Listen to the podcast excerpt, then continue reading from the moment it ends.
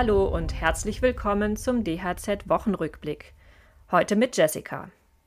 Ja, Sie haben richtig gehört, hier ist Jessica und neben Eileen und Max bin ich nun neu im Podcast-Team. Ich arbeite ebenfalls als Online-Redakteurin für die DHZ. Damit Sie sich vorstellen können, wie es bei mir im Homeoffice gerade zugeht, ich lebe gerade auf einer Baustelle.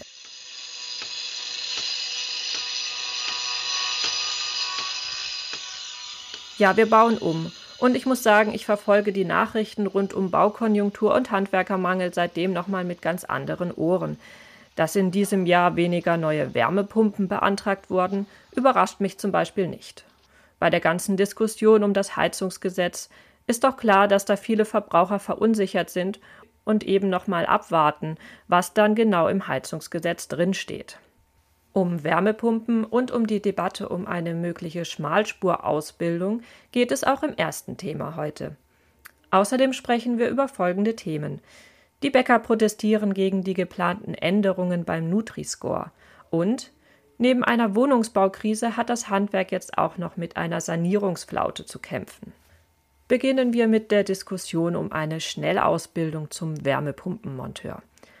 Was tun, wenn die Fachkräfte fehlen? Der ZVSHK rechnet vor, dass weitere Hunderttausende Monteure zum Einbau neuer Wärmepumpen gebraucht werden.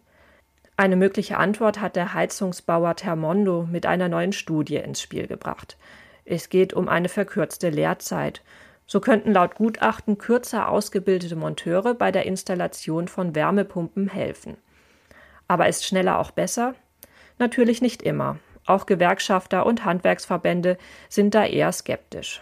Mit der Diskussion werde an dem bewährten dualen Ausbildungssystem gerüttelt, sagen sie. Auf der anderen Seite gibt es auch Überlegungen, kürzere Qualifizierungsangebote anzubieten. Diesen Vorschlägen ist auch der ZDH nicht abgeneigt. Außerdem gibt es ja bereits Bereiche, in denen Hilfsarbeiter, Gesellen und Meister produktiv zusammenarbeiten. Das Baugewerbe zum Beispiel. Dieser Ansatz könnte auch beim Einbau neuer Wärmepumpen funktionieren. Ganz ehrlich, dass ein handwerklich hergestelltes Brot ein ungesundes Lebensmittel sein soll, das finde ich etwas absurd. Das sehen auch die Bäcker so, doch eine französische Agentur, die aktuell den Nutri-Score überarbeitet, sieht das anders. Die neue Bewertung der Lebensmittel könnte dazu führen, dass mehrere Brotsorten nicht mehr als gesund, sondern als ungesund eingestuft werden. So zum Beispiel das Mischbrot. Es soll nach den neuen Vorschlägen in der Kategorie C eingestuft werden.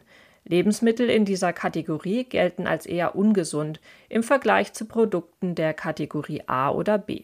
Der Bäckerverband spricht von einer Irreführung der Verbraucher denn Brot sei prinzipiell gesund, nachhaltig und ein wesentlicher Bestandteil einer ausgewogenen und pflanzenbasierten Ernährung. Die neuen Regeln sollen bis zum Jahresende umgesetzt werden. Da kann man nur hoffen, dass bis dahin die Bewertungen nochmals angepasst werden. Die nächste Nachricht ist vielleicht nicht ganz überraschend, aber doch besorgniserregend.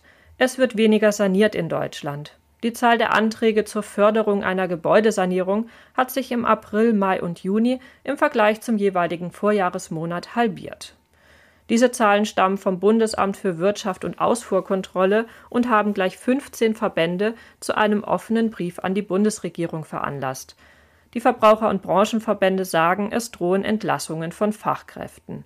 Viele Unternehmen hätten aufgrund politischer Signale Kapazitäten aufgebaut. Diese könnten aber nicht dauerhaft aufrechterhalten werden, wenn die Nachfrage fehlt. Deshalb fordert das Bündnis ein Konjunkturpaket für den Gebäudesektor. ZDH-Präsident Jörg Dittrich appelliert zudem an die Bundesregierung, endlich für mehr Klarheit beim Heizungsgesetz zu sorgen. Aber egal, ob neue Ausbildungsmöglichkeiten oder staatliche Förderprogramme geschaffen werden, fest steht, dass sich die Bundesregierung endlich etwas einfallen lassen muss, um die Baubranche nicht noch mehr ins Wanken zu bringen. In diesem Sinne wünsche ich Ihnen einen guten Start ins Wochenende.